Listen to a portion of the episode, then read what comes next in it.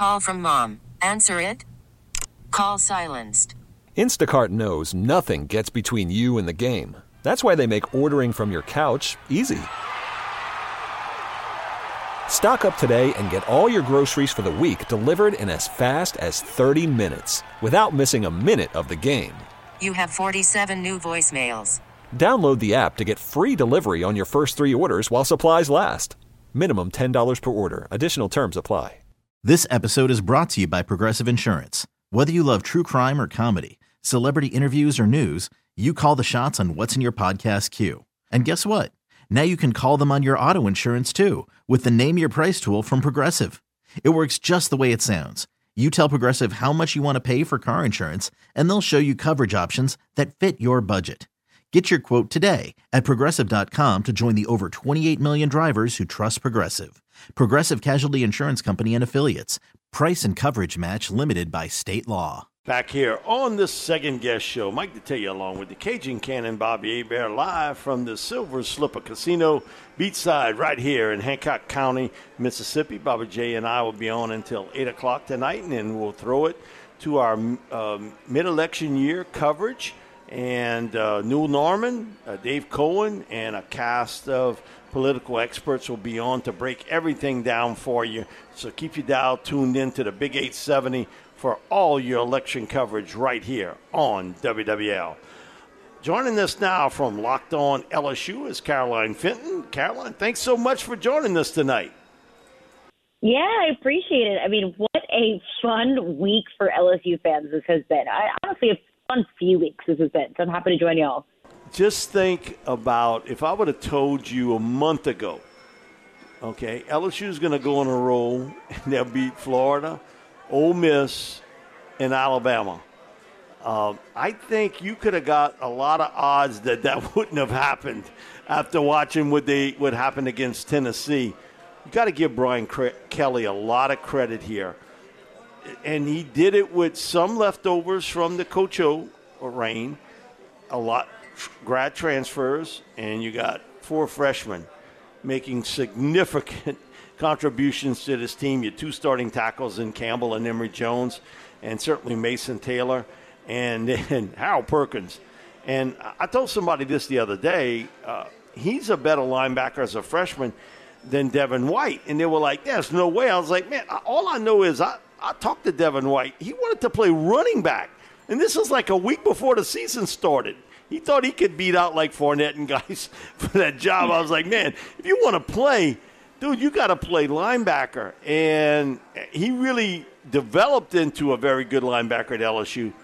I've never seen a defensive player at at LSU that has made that type impact. Maybe Honey Badger, maybe. Yeah. At, at that stage, but no one else mm-hmm. is in the zip code of what we've seen with Harold Perkins. And and that's what you have to remember is these players are true freshmen. And I also have to give my, my hat off to Matt House for using Harold Perkins so creatively. Because Harold Perkins, I think, has such a unique set of skills. You know, he kind of has the speed of a safety, but the, but the size and the power of a linebacker. So Matt House was able to use Harold Perkins to use his versatility and his unique set of skills to kind of spy in the backfield, and it, it paid off. It paid off against Bryce Young, who I personally think is the best quarterback in the country, and I, I still stand by that. And Harold Perkins was able to just be kind of a pest to Bryce Young all night long. I mean, Harold Perkins was on Bryce Young. It was really frustrating Bryce Young. And to be able to stop and limit what a quarterback like Bryce Young can do, I think is all the sample size that you need to see from Harold Perkins. And I, I will tell you what, I will never forgive Brian Kelly for putting Harold Perkins on the sidelines against Tennessee because you say, you know, would you have believed me after we saw that performance against Tennessee that LSU would have gone on this run and beaten Alabama and have been in the driver's seat for the SEC West? I would have told you no, probably not. But I said that could either be the best or worst thing that ever happened to LSU is getting embarrassed by Tennessee. And I think it was the wake up call that this team needed that, hey, you cannot have one of your best players on the sidelines. And that's when Harold Perkins was used kind of as a spy and used so creatively by defensive coordinator Matt House. So you look at Harold Perkins, you look at Mason Taylor, and you look at both ends on the offensive line, like you mentioned, in Emery Jones and, and Will Campbell. And I think LSU has as good of a case as any team in the country to say that LSU has the most impactful freshman on their team, which can make you so excited for the future, not just with the foundation that's being laid with Brian Kelly, but also the amount of young talent that this team has and it's making an impact in year one. You know, uh, Caroline, what I was in, intrigued with, because uh, how the officials were going to call the game. Obviously, uh, boy, it looked like LSU was going to recover a fumble. Then you look at the rule and overturn, and then the whole tip pass with the, the finger, and then it's not uh, defensive holding, but it's pass interference. But uh, I thought one thing, this has to drive uh, Coach Saban crazy and probably ages him that Alabama came into the game as one of the most penalized teams in the nation, right at nine penalties per game. And nine penalties are 100 yards. That's like basically giving up a touchdown. This is like, I don't know, uh, NFL, uh, college, high school. Boy, they've been highly penalized. Look, 17 against Tennessee, 15 against Texas, 10 against Arkansas. Then I look at Alabama's penalized five times for 50 yards in the first half. They ended up nine penalties for 92 yards, so that's right around 100. Mm-hmm. So I, I, I, look at that. Um, that's something to me that Coach Saban, because usually you always hold a coach's feet to the fire. Oh, they get penalized so much, they're undisciplined, they're undisciplined. So, but what is it? Because I, I know that has to drive Saban crazy more than anything. Oh, absolutely. And the hallmark of every Nick Saban coach team is Alabama has the best talent, and Alabama is just simply more disciplined than you. And Alabama is not going to give you more opportunities that you don't deserve. That's something that has that drove me crazy earlier on in the season with LSU, with penalties and with special teams. I always said, do not give the other team an opportunity to score. Do not give the other team an opportunity that they did not earn.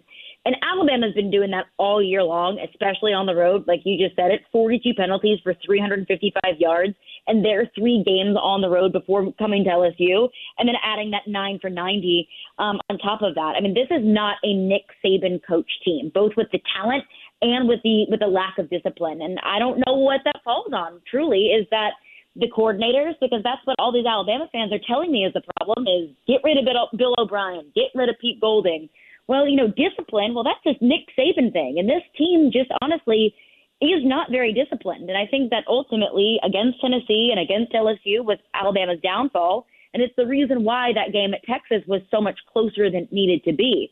But you mentioned, you know, the the fumble recovery that was called a PI and then the tipped ball. I thought that those were truly horrendous calls. Um, you know, with the fumble recovery, I can I can understand the nuances of the rule, but that ball was tipped it was um, with the call in the field. You need undisputable video evidence, and I don't know if the video evidence was necessarily enough to change the call on the field. But I thought the ball was tipped. But I I go back to you know it's one of those ball don't lie kind of moments where even when LSU was handed just kind of BS penalties, to be completely honest with you, or BS calls, you know, that tipped ball, LSU was still able to overcome it. And I think that is a huge testament to this team that we've kind of seen all season long. That this team just has fight in it. You know, they can go down 17 nothing at Auburn, scratch and claw their way back to a win. Go down 17-3 against Ole Miss, scratch and claw their way back to a 42 to 3 run to beat Alabama or excuse me, Ole Miss. I think that's a testament to this team is even when there's just kind of bogus calls and even when the refs might set them back a little bit, they're just going to keep fighting.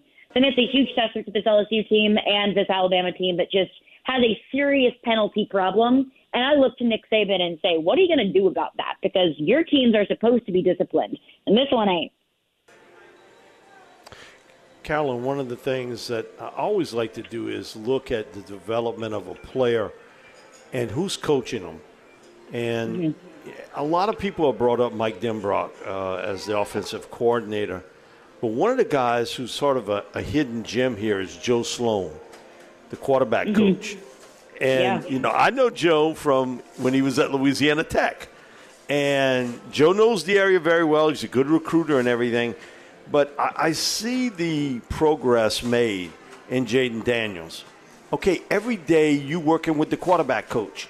Every day. mm-hmm. Mm-hmm. And what Joe has done, uh, and I don't want to compare it, but – everybody sort of gave Joe Brady credit for developing Joe Burrow, and that wasn't actually true.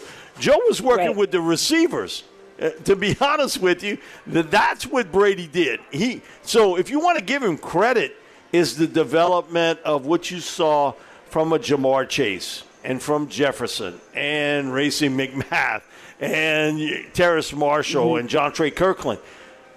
When I look at Joe and what he's been able to do to kind of harness up the talent of Jayden Daniels, but also get him to understand about trusting the receivers downfield.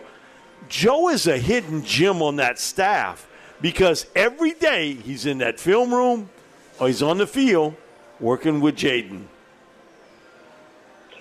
Yeah, I, I think that's a fair point, and it's a name that doesn't get brought up nearly enough because you look at LSU's stretch these last three games in Florida and Ole Miss and Alabama. Well, what's the one common thread between those three games, or the outlier for the rest of the season? and it's Jayden Daniels' efficiency in the passing game. You know, the run game has always been there with Jayden Daniels, but the passing game was just that missing link um, that was really setting this offense apart from being, you know, a fine SEC team, you know, a fine team that's going to win some games and lose some games, and a team that just beat Alabama. So I, I have to credit whoever is coaching him up to do that. And the talent has always been there with Jayden Daniels. We saw that in his freshman year at Arizona State when he just he just ran the table as a true freshman. So we knew that talent was there. We just didn't see the trust in himself, the confidence in the receivers. There was just a, a missing link there that I think something just clicked with Jayden Daniels. And that is what has been the difference between this LSU team being dominant and this LSU team losing a game at Florida State and getting blown out by Tennessee. And to your point about Joe Brady, I think a lot of people were trying to figure out, okay, who was the mastermind behind that 2019 team? And a lot of people looked to Joe Brady being that one. And I think we've learned, you know, since Joe Brady has gotten his time in the NFL and has since been fired from his time in the NFL, uh, I think we've learned that maybe that wasn't necessarily the mastermind, and maybe Joe Burrow was just that good, and maybe those receivers were just that talented, and it was just the perfect storm. And of course, orchestrated by Joe Brady and by Steven Ensminger. But I think that we've learned over the past couple of years that maybe Joe Brady wasn't necessarily the mastermind that we thought that he was, or maybe that was just a short-lived mastermind at uh, at LSU in that one year. But overall, I think I have to give credit to whoever it is that's developing Jayden Daniels. Is it you know Mike Denbrock working with Joe Sloan to figure out how this offense works best? And I don't know the answer to that question. But whoever is doing it is doing something right because Jayden Daniels looks like a Heisman contender at this point. Joe Sloan. I, I, think he's working with Mike. I agree with you, Carolyn, but well, I, I hmm. really think Joe Sloan is, is, a guy that has done a fantastic job with Jayden. Well, uh, Caroline, what is Absolutely. your take now? Uh, Arkansas. Uh, I, I, thought maybe LSU would be more favored, but obviously coming off a big win against Alabama, three, three and a half point favored.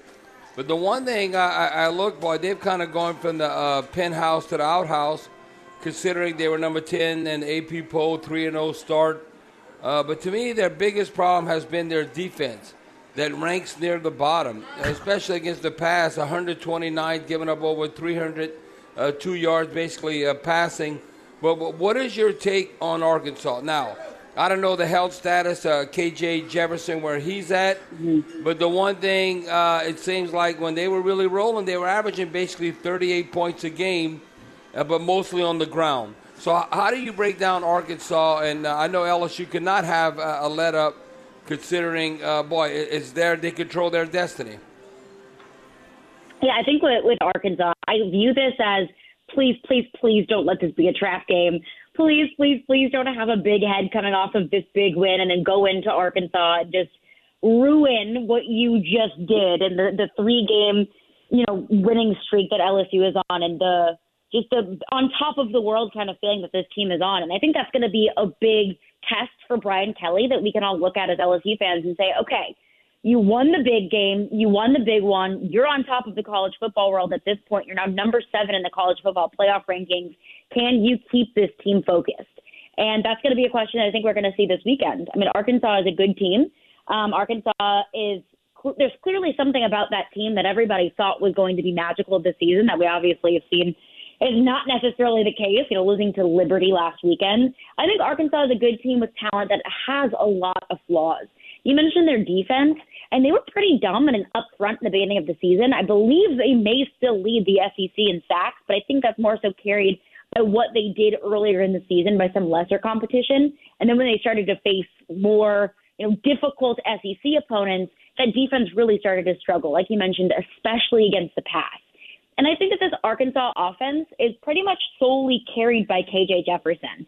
KJ Jefferson, I think, had a breakout year last year because Arkansas had a good enough offensive line to run block.